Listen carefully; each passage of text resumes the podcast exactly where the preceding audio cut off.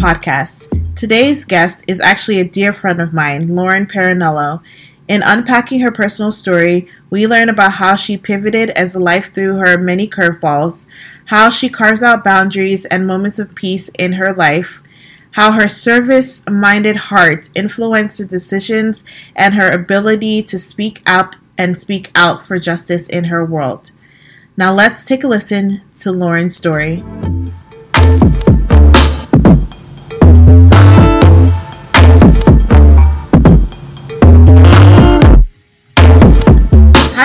Thank you so much for joining in on this podcast.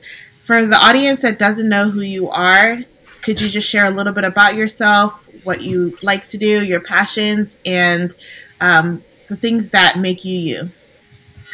Hi, thanks for having me. Um, yeah, so my name's Lauren. I'm the oldest of four kids, so I take my big sister slash mom role very seriously with my friends group. Um, I'm a curse word connoisseur, so I've uh, already been told we need to rein that back in for this podcast, which is fine, but that's a, definitely a facet of me being in the Army. Um, see, what else do I do? I am really bad about walking into stores and getting what I need. I normally leave with like a plant or something I didn't have on the agenda. So right now we're up to 10 house plants, probably still growing. I love music. Um, I actually started college as a music performance major and then switched. So that's something that I'm trying to dive back into. I speak Arabic. Um, I'm teaching myself Italian and ASL, and I'm really passionate about what's going on in the world right now and calling white people on their BS daily.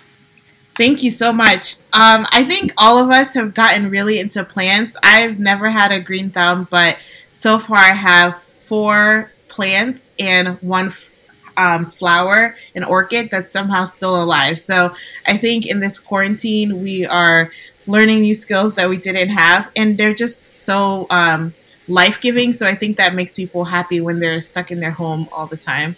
Oh, for sure. I started quarantine with, um, I think I had three. and over the course of this quarantine, I found this site called Modern Garden and then Bloomscape, and they just ship the plants to your house, so I didn't have to leave. Wow. Um, which is wonderful. They're wonderfully like they come in peak condition, uh, but the issue is is that my card is linked to my account. So I'll just hit pay, and it's like I didn't actually swipe my card. So I don't feel like I spent money until I get that bank statement. It's like, yo, girl. I'm like, ooh. Let's, Yes, let's put a pause on that. That is so dangerous. Um, so you talked about being a music major in college and then pivoting. Um, tell us a little bit about your career path. So you started as a music major and pivoted, and so how did your career or life goals change from there? Yeah, so I, in my last two years of high school, only took music classes. I was in marching band, wind ensemble, jazz band. It's funny because now in my job, people are like, You weren't in marching band. I'm like, No, yes, I was. I was like that kid.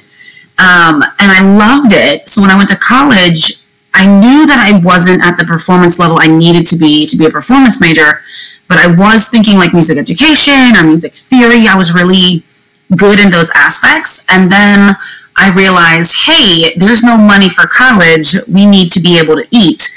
So I pivoted my goal of being either a vocal major or into the education side of the house with a focus in jazz to international studies and anthropology. I have always been just because of my parents' military service. Like I, by the time I was 18, had moved 26 times. Um, I lived in Korea for two years, and up until I was 16, that's the longest I had lived anywhere. So I was always interested in other cultures, languages, the dynamics, all of that. So when I went to college, I saw that uh, Towson University had an Arabic program, and I was like, oh yes. So very quickly shifted my pivot, um, and a lot of that was catalyzed by me deciding that I was going to jump into the Army ROTC program, see if I could get on scholarship, and most of that was spurred by me being at this crossroads of not knowing what I should do with my life and what I needed to do. So it seemed like it would give me a buffer. Both my parents were in, so I made that jump, um, and then I ended up getting active duty scholarship, and that kind of became the tunnel vision goal for me for the next four years. So I got really deep into all of these different intricate systems of the world and both in military and civilian life and how they kind of intertwine. And then my junior year, I broke my back. So I was in a training exercise. The Army had already sent me to Thailand. I had already worked abroad for them and came back and blew out L4, L5, S1 all the way through. And a surgeon at Johns Hopkins, in a very shortened version of the story, um, told me that he refused to operate on me because if he did, uh, the chances of me ending up in a wheelchair were 99%. And at this point, I couldn't get myself dressed. I was sleeping on the floor because I couldn't lift my leg high enough to climb into bed.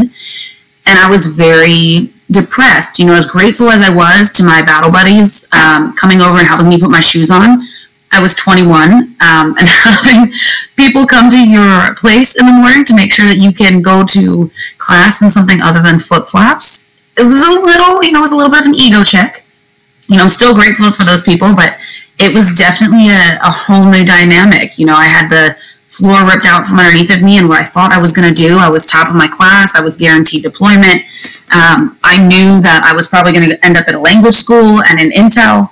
And I was very okay with that. I was very ready to do my civic and civil duty to my country. Um, but my purpose and my goal for being in the military wasn't to be a combat um, a combat initiative. I wanted to go over and do the civil affairs work. So teaching the units that might be deployed what are the mannerisms used in the Middle East, right? If you put your hand out in the United States, that means stop, but in other countries, that means to go faster right? So those nuances that get lost that end up with a lot of casualties and a lot of accidents that unfortunately civilians here aren't really privy to. Most civilians have no idea what actually takes place um, when you're deployed out. So making sure that those atrocities happen less frequently, but also to be the liaison between people and the military and making sure that people were safe. That was really my entire purpose of going. Is I seemed to have this knack for languages, and I wanted to do my part to make sure that people there were safe, right? Um, and not just our troops, but also the civilians on the ground. So when I broke my back, it was this sense of, oh my God, like I put all my eggs in one basket. I didn't intern anywhere because I didn't have time. Now I can't walk. Um, and because I didn't have my top secret clearance, I wasn't able to access contractor jobs or government jobs that would have been the civilian capacity of my military um, endeavor. So it was right. it was rough, you know. I remember very vividly my Arabic professor pulling me aside and telling me, "Look, like you can hardly stand. You can get barely get to class. Like you and I will just will do your lessons on the side. You need to make sure you're okay." I was on pain meds for all of maybe two days. Um, and I remember like trying to pay attention in one of my classes, and I felt something wet on my arm and I realized I was drooling. And it was so embarrassing, but more so like I didn't feel that. Like I wasn't comprehending anything. I was a zombie. Wow. So flushed all my meds. Um, I literally just survived off of hard headedness. and I literally just put my head down. I was like, I have to figure this out. But more than once, I had people who had to pick me up to get me upstairs or to put me into bed or to even when I broke my back, you know, it was on a training exercise. My first sergeant carried me off the track like a child when you put them to bed. And I remember being so angry that this grown man picked me up like I was a toddler, like even in the extreme amount of pain I was in. I was livid. I remember arguing with him, like, Sergeant Q put me down. He's like, no. And I'm like, no, put me down. He's like, absolutely not, Lauren. We are going to the hospital. And I was like, ugh. And I was irate about it because one, like, not only did I just lose my mobility, but my identity at that time was so wrapped up in what I could do for others that I wasn't really mm-hmm. able to focus on what I needed to do for myself. And at that point, it was just survive and get my mobility back. Yes, let me just stop you there. Okay, so that is a great quote So many of us have an identity that's relational to what we provide to others. And sometimes that is empowering, but we also have to recognize who we are outside of those roles. And uh, I mean, this is so incredible to you. You've pivoted twice. Right now, you're telling you're telling us your story, and you've pivoted twice. The first pivot was um, intentional. You chose to do that out of financial necessity and a responsibility for yourself and your family. But the second one was completely unintentional. You did not ask for it, you did not want it. And now you're having to shift from the service mindset and your relationship with your job and who and what you provide to society and to others. And then being on the receiving end of that service is really hard, especially those of us that are very much service minded. Sometimes we lack the ability to receive that gift of service as well. Um, so I wanted to ask you um, in that moment of like anger, sadness, self pity, probably, and having to be on the receiving end of so many acts of charity, how did you start to recreate or revision what your identity was outside of those goals and that tunnel focus that you had? Oh man, I mean, I went through a couple very pivotal identity shifts in the two years that I was really, really, really vastly limited by my mobility. Um, you know, when I first broke my back, I couldn't walk for more than 15 minutes. I was working at a fight facility in Columbia, and I remember like I could walk and give a tour around the facility, but 20 minutes in, I couldn't feel anything hips down on my left arm. And I would be stuck sitting until I regained feeling. And it's that immobility and that lack of faith, a lot of it was I had just, I had kind of in high school given up my identity as an athlete. Um, I focused solely on the music part and then obviously found my athleticism again through PT tests and I did some boxing at Towson and then now I'm back to square one. I can't walk. Um, I went through this phase where I was very riddled with body dysmorphia, and my way of getting back because PT and chiropractic care and the meds from the doctors and the surgeons that I saw weren't helping. I wasn't able to move the way that I needed to move, and so I went through this phase where I thought, okay, I've never been little. And now all of a sudden people are praising me for, oh my God, you're so little. This is so cute. You look so good.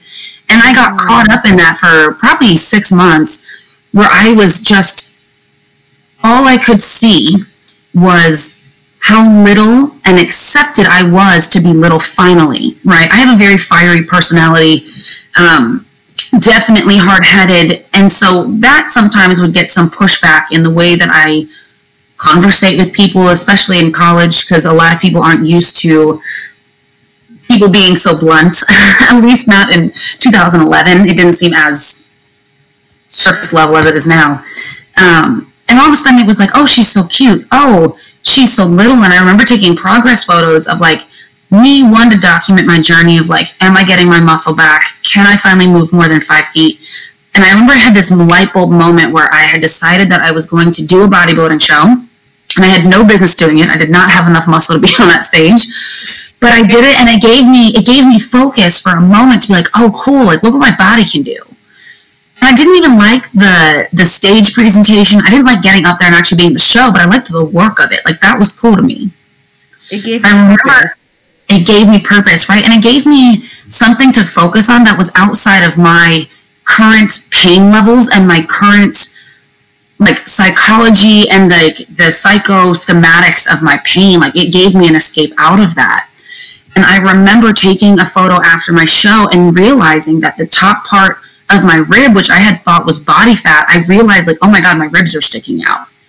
And I had this moment where I was just, oh my God. At this point, I still couldn't walk for more than half an hour. I needed help to get up out of bed. I needed help to get dressed still.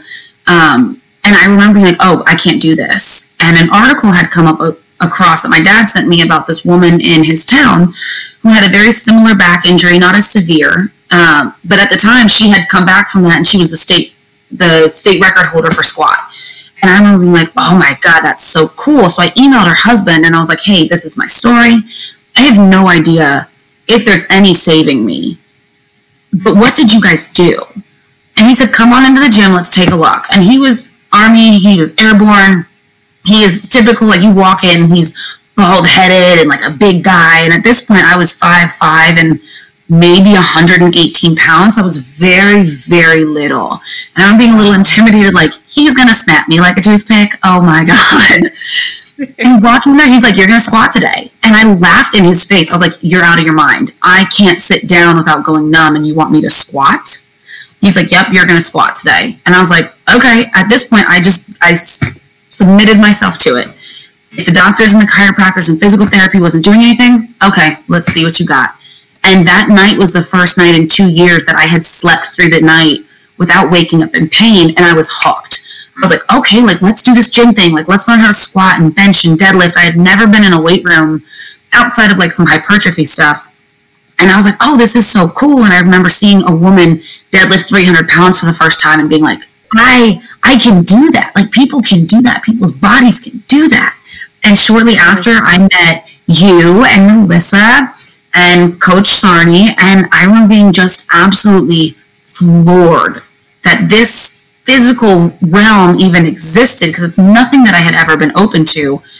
And then my entire focus shifted again. Instead of being how little and how well I fit into these boxes, whether it's Eurocentric beauty standards or thinness or being meek and, and demure, to know how much space can I actually take up? Like, what Yes. what am I allowed to do for myself that I don't need to rely on other people to do? How can I fit this mold? And I remember being so excited when I met you guys because for me, it wasn't just the fact that I could see women lifting heavy things. It was like, oh my God, out of everything that they have probably had to go through, out of everything that I've had to go through, we can just all be in this space and I can just like revel in the fact that like there are powerful women in this world and I don't have to relegate myself to the meek and the mild and like the modest approach. Like my my womanhood, my femininity can be vicious and violent and empowering and not fragile like a flower but fragile like a bomb. I can hold that sort of weight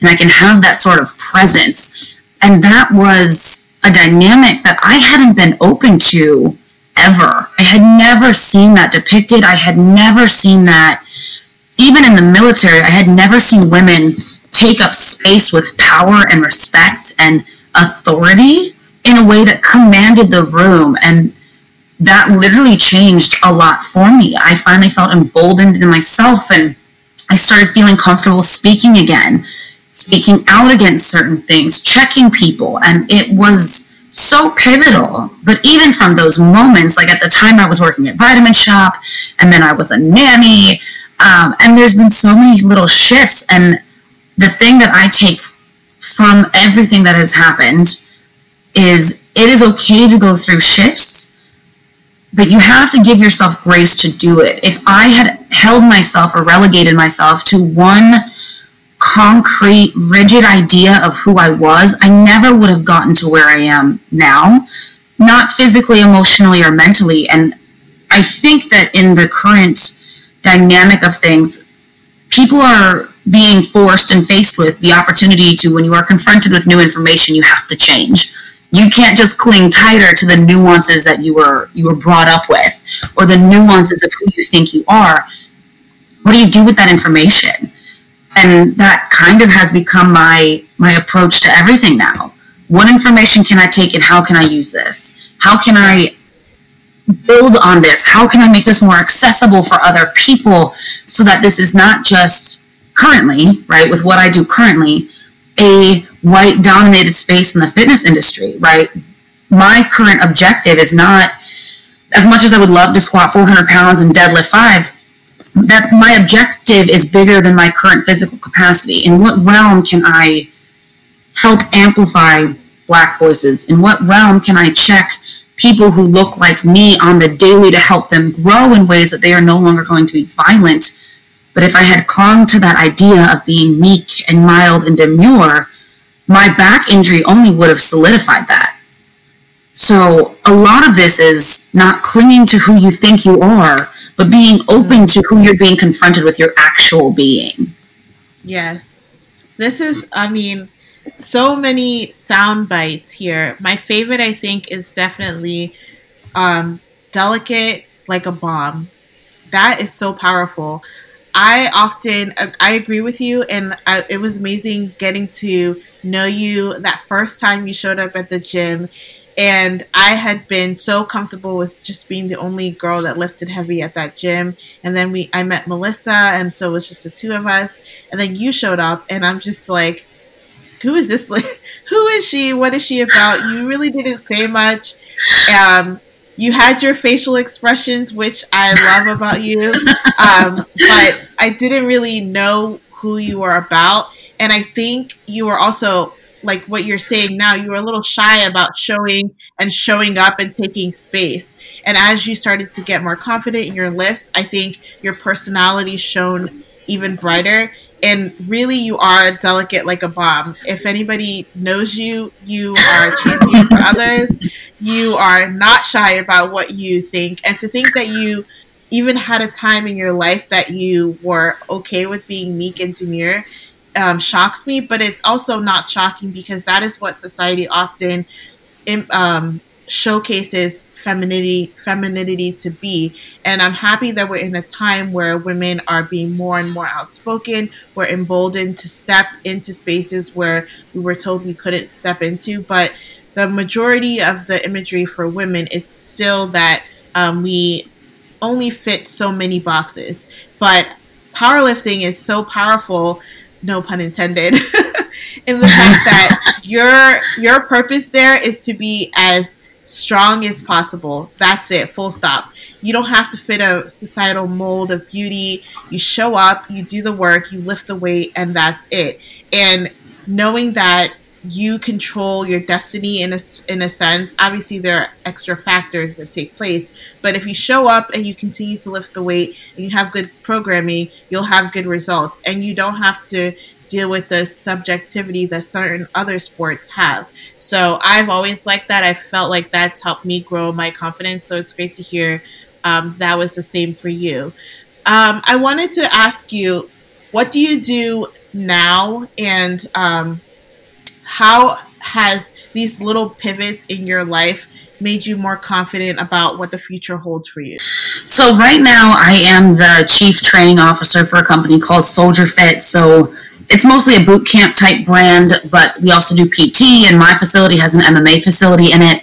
Um, so we really do everything from general boot camp fitness to we have pro level MMA fighters in our facility.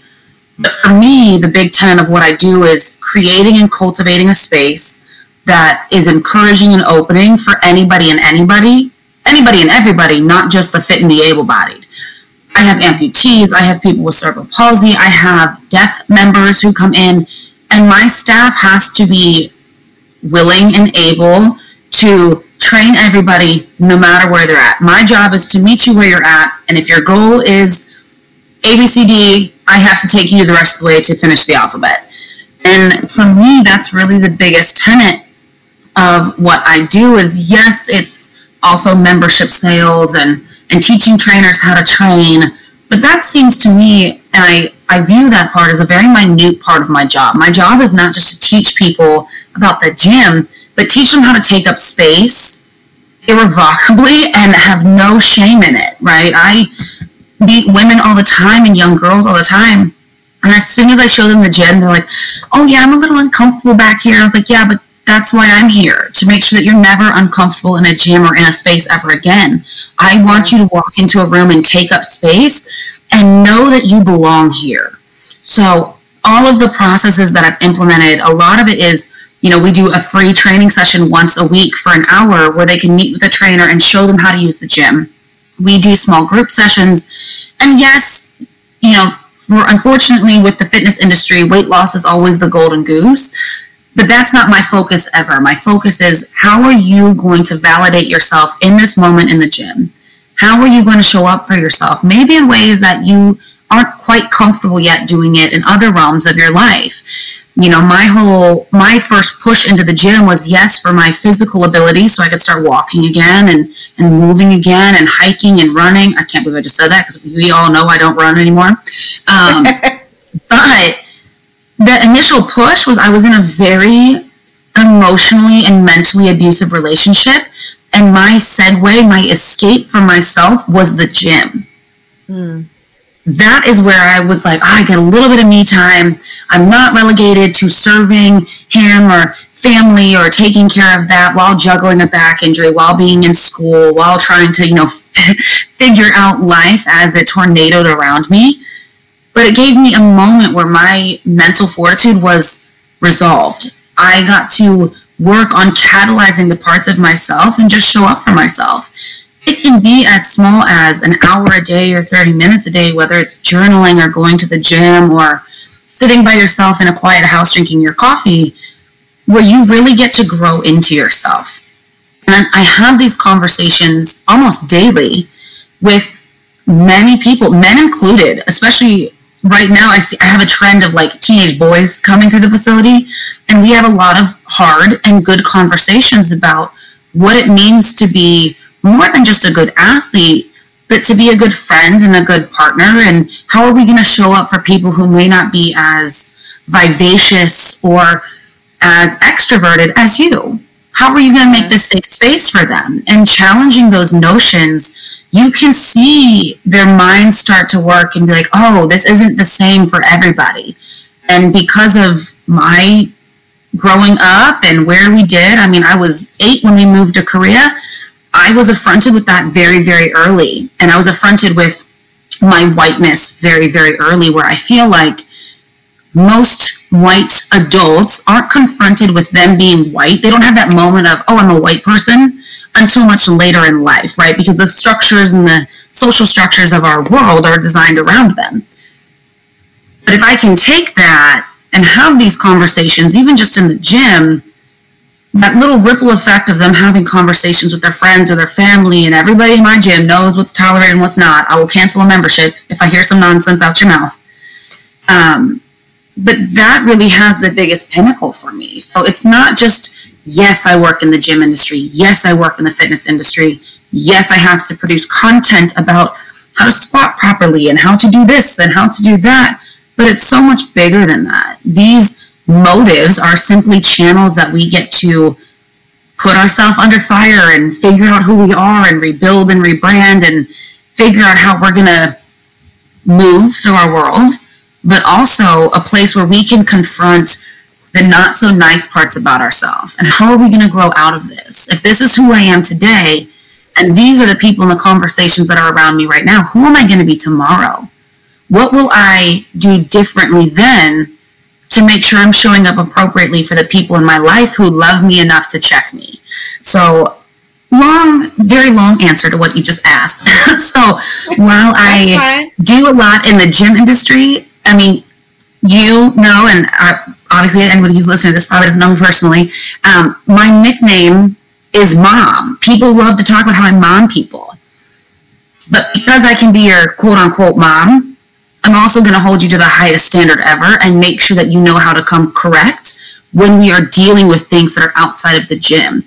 Because you bring all of that into my facility. All right, let's talk about how we're going to get to the next level. And so, yes, I work in a gym, but my biggest tenet is always education. And not just in one realm, but in many realms, right? This has to be multifaceted because people are multifaceted. So I think that it's funny that your first goal was music and you your goal was to possibly be a music educator. And then you wanted to add your passions for different cultures and understanding your relationship with your whiteness and who you are in relation to other cultures and to create education and training around cultural competence in the military. And then pivoting now um, through your different smaller roles and other positions, now you've landed back into education in the realm of fitness. And so I think this is an example of how, although your goals might pivot in a seemingly great way, the underlying core of who you are and what you're meant to do still remains for a lot of us. And so you're still an educator. It just looks a lot differently than what you thought it would be. And I think that is amazing that that's been a consistent theme. It's just shown up differently. And all of those different experiences that you've had, your experience being injured and having to come out of that injury and having to face trainers or therapists that weren't able to accommodate you or treat your injury as well as they should have has now shaped what you view the fitness industry should ha- hold as a standard. And you found a gym that um, caters to those goals and those experiences that you've had. And now you're not just educating trainers to train on a fitness level, but you're educating people to be people outside of their role in fitness. And I think this all goes back to how your identity was so tied to your position. But I, I liked what you said about student athletes, especially young um, males athletes. I've been to the gym and I've had a lot of student athletes that I've talked to, and I'm an assistant coach myself. And I often try to refocus the energy. It's great. You could be the best basketball player and even maybe make it to like the professional league. But we're even seeing now, especially with the current climate of COVID, that those people whose identities were so wrapped up for many years into those roles of athlete or um, educator or whatever, life changes and shifts. And who are you outside of that role? And educating those young people now to be a whole person, right? Not just an athlete is essential to how they're going to interact with society. So I think you're doing an amazing job. Oh, thank you. And it's funny, I actually had like this little epiphany while you were talking. Like I had never spent enough time, I guess, to think about the different roles and how they correlated to each other. And I, until we were talking, I never picked up that I've been an educator in all of my roles, um, yeah. which is really cool for me. You know, when people ask me, "What's your dream job? What What do you want to do if money isn't an object?" I would love to get my PhD, and I would love to work at a university level. I have a passion for teaching. It just came out in a very different way. You know, for me, higher my next level of academia wasn't an option. Uh, one, because I couldn't walk, uh, but two, debt is a terrifying factor that we now have to reconcile with because our parameters and what higher universities cost is for this generation is so different from what it was for my parents and my grandparents and that wasn't even an option for a lot of them so, yeah. you know, hearing this role, I was like, oh, this is so affirming. I love that. And like, she put this nuance together, and like, I kind of like, you showed me another side of myself, which is so dope. So, thank you. That was very cool. I mean, that that is why I love unpacking everybody's stories because there's always a common theme. There's always something that, in sharing our stories, we bring out that energy into the world, and also we can those those stories are received differently by the person that hears it. So someone listening to this podcast might pick up on a different theme than I even picked up on just listening now, and it might touch them in a different way than it touches me or touches the next person. So I'm so happy that you've opened up and shared with us. Um, now I wanted to shift before we end to just talking about your roses and thorns. It's something that you're sharing the highlights of your life. It could be this past week or during this time of quarantine, and then some lowlights, some things that you might want to work on, or some things that may not have been great but have strengthened you in even in those low moments. So, roses and thorns.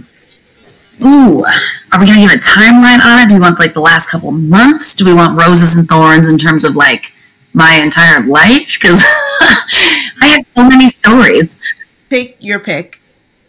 Okay. Um, I mean, roses are definitely recently um, being able to have downtime and appreciate downtime. I have always been the person who really struggles to sit down and sit still because I felt that if I sat down and something needed to be done and I didn't do it, I was letting friends or family or whoever was around me down by my stillness. And I really struggled with the concept of rest and the validity of rest because it made me feel like I was not serving somebody else. So I had a really nice uh, come to your deity moment of rest is okay. It is okay to sit and enjoy. Like my happy spot in my house right now is this corner of my couch with some coffee and like my plants. Like I, that's like very nice for me. Um, thorns have definitely been. I have struggled. I feel recently with um, how do I have the conversations that I want to have in a meaningful way where I am not just irate at the lack of empathy that we see from people, whether in social media or on our feeds or in person, when it comes to the state of our country right now. When we look at the pandemic, when we look at the police brutality, when we look at the number of people who have been killed, the number of black people who have been killed in the last couple of months, how do I stay centered enough to have these conversations with my fellow white people and not drive myself mad? Um, I Rose, I'm very good at uh, gathering people and calling them to action and having these conversations. But definitely something I need to work on is a way of going through the conversation without emotionally draining myself to the point yes. where I can't show up again. Right? I can't I can't knock over the jug of water hoping that one drop resonates with one person when I have 365 days times the rest of my life that I need to show up. And finding that that ability to understand when somebody is just trying to divert the conversation and throw the conversation just to reinforce their own biases is when I need to walk away. Um, and it might just be the the Italiana in me. Um, I like to like, no, no, you're gonna get this. I'm gonna sit with you until you get this, and I need to be better walking away from certain conversations when it gets to a point that I am essentially talking to a wall. And so that's been something that I've been trying to trying to sit with, you know, like understanding is this a misdirection and a diversion tactic from people? Or are these really meaningful conversations that I've had? And I've had both. Um, before I hopped on with you today, I was recording a podcast for The Dream Is Not Dead. It's a podcast through my work, and we were talking with Dr. Shirley Moody, who's a professor at Penn State, and we were talking about the dynamics of all of this. And she is a boxer, and she's a black woman, and being able to have the conversations where it's amplifying her voice and her work and getting a way to talk without the static from Facebook or static from Instagram comments that might derail yes. the conversation, but enable these conversations to happen. And if somebody is listening to that podcast, they they just get to listen. They don't get to put their input in. They have to sit with it. And that has been something that, you know, is something I'm working on. What and I love doing this work. So how am I going to do it in a way that's meaningful and that I can continue to do it long term without emotionally derailing myself every single day because I work 70 hours a week and I just don't have the emotional wherewithal to get through the work and the emotional and all of this. So a lot of it is understanding that I am not um, rechargeable. I'm not a battery that can just get plugged into the wall for five minutes and like be ready to go. So honoring that time of rest and like that time of like it's okay to unplug has been something that I've been working on. I mean, you know me fairly well. I I am pretty hard pressed to sit still, whether it's dishes needing to be done or somebody needing to be taken care of, or so that's been a, that's been a challenge for me. Well, thank you. I mean, I think all of us can relate to, or those of us that are passionate about cultural competence, social justice, and racial justice. I think we've all been having those balancing acts of when to insert ourselves into discussions and when to hold back. And being able to justify that holding back doesn't mean that you're complicit. It's a con- conservation of our own energy. And um, i agree that taking time away from social media or even away from people that you might normally casually converse with um, is necessary and it's vital to our mental and spiritual health because we can only give from a full cup, right? We can't just empty and empty and empty ourselves and expect to be giving anything of value to people. But um, I'm really happy that you talked about knowing yourself. You have to be able to know yourself, right? You know when you've given too much or you're starting to give too much, and then to be able to pull back. I think that's so important with um, this current climate, but even in anything, especially again, people that are service minded. We always want to insert ourselves, we always want to help fix the situation. But I did hear a quote from one of my good friends, and she said that in these kind of conversations, she chooses when to invest in people. So, those educational conversations that you're having with people, if it's about social justice or helping them redirect their mindset about their own privilege, she doesn't give that freely to everybody on social media or on Facebook. She chooses people in her life that she wants to invest in. Maybe it's a young person that she's known for years or a family member and I when she said that, I was like, this is an investment. You wouldn't just give a dollar to everything. You would invest quality amount of money to something that you know could bring out good fruits to you financially. And it's the same as with social justice education. I choose to invest in young people that I work with at my school because I know the ripple effect that has in that community and she chooses to invest in people that she knows either family members that she knows work with different kind of communities and she knows that ripple effect and that they're willing willing to work with her and receive that information if people aren't willing to work with you it's almost fruitless right and it's not worth your mm-hmm. time or energy no absolutely and i think that the biggest thing i've had and the discussions that i've had with people is like like my question for you, if we're gonna flip the script, is like, what have you done lately that brings you joy? Like, let's revel in the fact that what makes you happy? What have you done that fills you emotionally, spiritually, mentally that is just for your own consumption and your own ability to sit with that doesn't do anything for anyone else. And I think because of how dynamic and how volatile the conversation has been to people who are new to the scene, right? Not to people who have been doing this social justice work or to people who have been aware of it, but especially to new white people coming to the table. Um, like, I don't need to come to my black and POC friends and be like, hey, explain this, or how are you feeling? How are you doing this? No, like, let me see you. Let me talk to you for a second. Getchy, what brings you joy? What what have you done today that's taking care of yourself? those conversations are just as important, if not more important, on an individual empathy level then it is just to constantly yell into the echo chamber that is your Instagram account. Your Instagram account, you follow people and people follow you who likely have the similar viewpoints.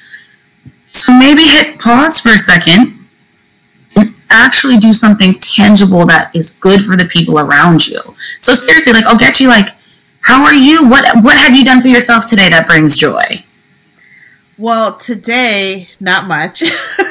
it's been a busy day, but honestly, preparing for this podcast and um, being excited about the amazing women that I'm going to interview brings me a lot of joy. It is still a project, but my purpose is just to put goodness out there in the world in this form of these stories um, other than that, I have an iPad and I have Procreate, so I've been finding a lot of joy in just drawing. I'm in no means an excellent artist, but that's not the purpose for me. For me, it's just a moment of time, whether it's 30 minutes or 20 minutes, that I'm just drawing something and pouring out creativity in a way that doesn't require any feedback. No one cares if I'm doing this. It's not a job or a project. And it's really freeing and nice other than that, I've been binge watching shows like we all have been when we have the time.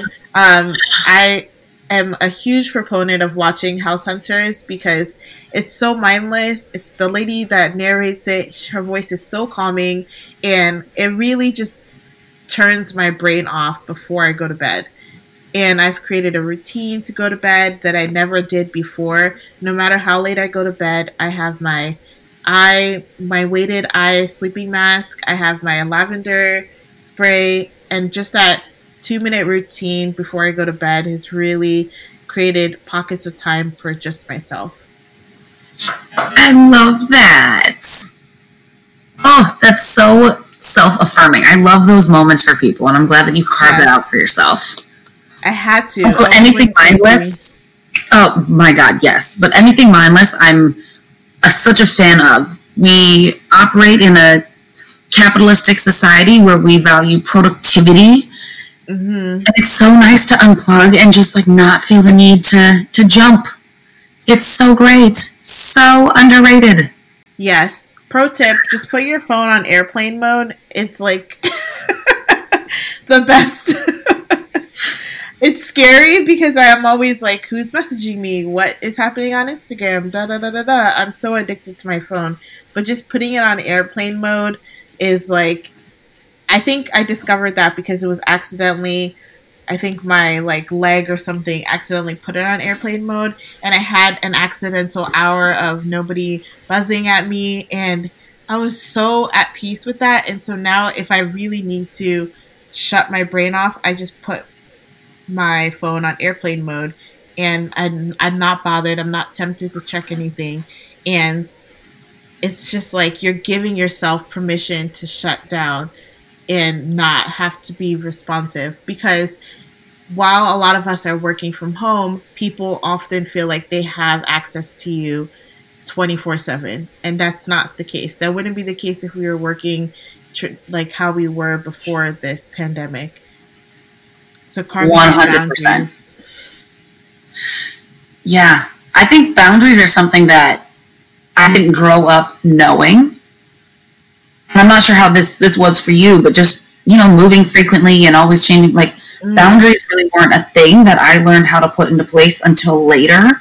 And I love boundaries. I love setting boundaries. I love turning, being, recognizing the time and being like, nope, not right now. And clicking out even boundaries that you might set for yourself in terms of how you speak to yourself, how you show up for Mm. yourself. Boundaries are, that is a whole other podcast discussion, but I love me some boundaries. Yes. I mean, I think I think I'm still growing on that, especially sometimes I'll set boundaries and make excuses for them. And you're one person that's taught me to uh, not have to give an excuse for anything. If I say I don't want to do something, I don't want to do it. I don't need to give you a sob story as to why.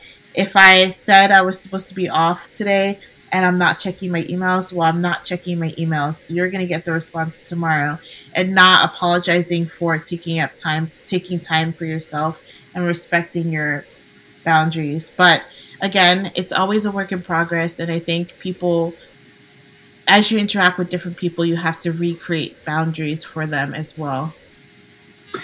Yeah, I think it's about recreating boundaries and also as a friend, like you should always be willing to help enforce boundaries.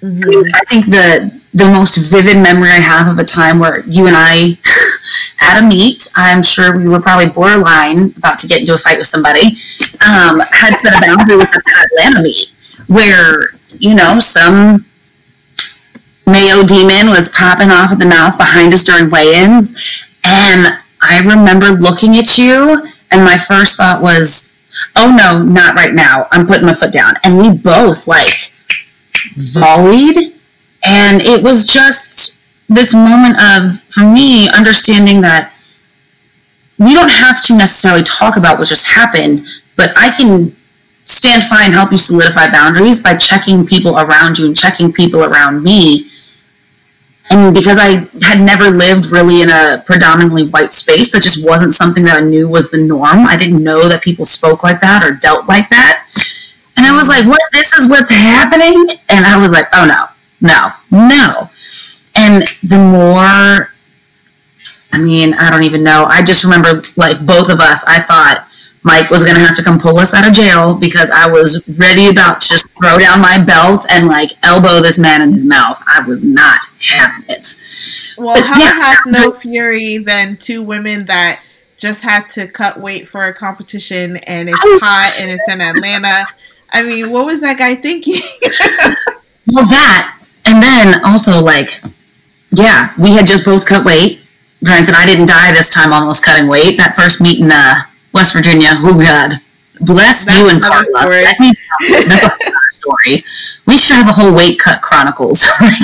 yes, another part what two of this. things happened. But yeah, I think my favorite thing about boundaries, even outside of myself, are in what ways do I get to show up for my my people, my friends, my chosen family, can I help solidify their own boundaries? And because a lot of times we're really bad about giving ourselves permission to sit. We're really bad about giving ourselves permission to set a boundary and hold to it. And I think for you and I, because we're service based people, we often will break a boundary because it's in service to somebody else, so we justify it. We justify being emotionally worn out because we can now serve, right? That's good to serve. Yes. And having somebody look at you and be like, no, you said no, sit down, I will do it. And you're just like, oh, oh, I get to sit, I can just sit here. And it takes probably like five minutes for your brain to shut off and stop like rattling around in your skull about how you need to be moving. But that that is such a growth opportunity that I think we miss when we don't have full conversations with our friends or our family about look what how in what ways are you trying to grow and how can I help you? If it's doing less so I can be more present in my own life, great, girl. Let me help you help yourself. This is fabulous. I love those moments. But because we all have to show up for each other together, it can't just be about one person. We're not an island. Yes, that is so beautiful. Well, I feel like we could talk on and on and on, but I'm just going to end the conversation here. Maybe you'll come back and we can have a whole episode about powerlifting stories. But um, I just want to thank you again, Lauren, for hopping on and recording this podcast with me. It's so nice to just get to know you. And I've learned things about you, even in this short conversation, that I didn't know. And I've known you for years. So thank you again. If anyone wanted to follow along on your journey, how could they find you on the internet? on the interwebs, um, so my Instagram handle is L Boogie Bunny, courtesy of the powerlifting crew. Um, and on Facebook, I'm just Lauren Paranello, uh, but I am never on Facebook. It is not my preferred choice of social media. So if you need to find me, definitely Instagram. Okay, I'll add your Instagram handle in the show notes. And thank you again, Lauren. Have a great day. You too. Thanks so much for having me on, Ogechi. Wow, Lauren is truly inspirational. I'm so honored to call her one of my closest friends, but I hope that in hearing her story, you are inspired in some way by the way that she pivoted and really redirected herself. I really had so many great takeaways from this time and talking with her about her story. My favorite has to be about how she is fragile like a bomb and not like a flower. That encompasses her personality personality so much. I'm so happy that you had the opportunity to hear about how as many times as she may have had to pivot, she still had that core of education and wanting to give back to her community in every role that she's taken on. I can't wait to see how her story continues to unfold, and I will include her information in the show notes. If you haven't, please like and subscribe to this podcast so that you can show this podcast some support and so others can find it as well. Thank you again and have an amazing day that adds to your amazing story.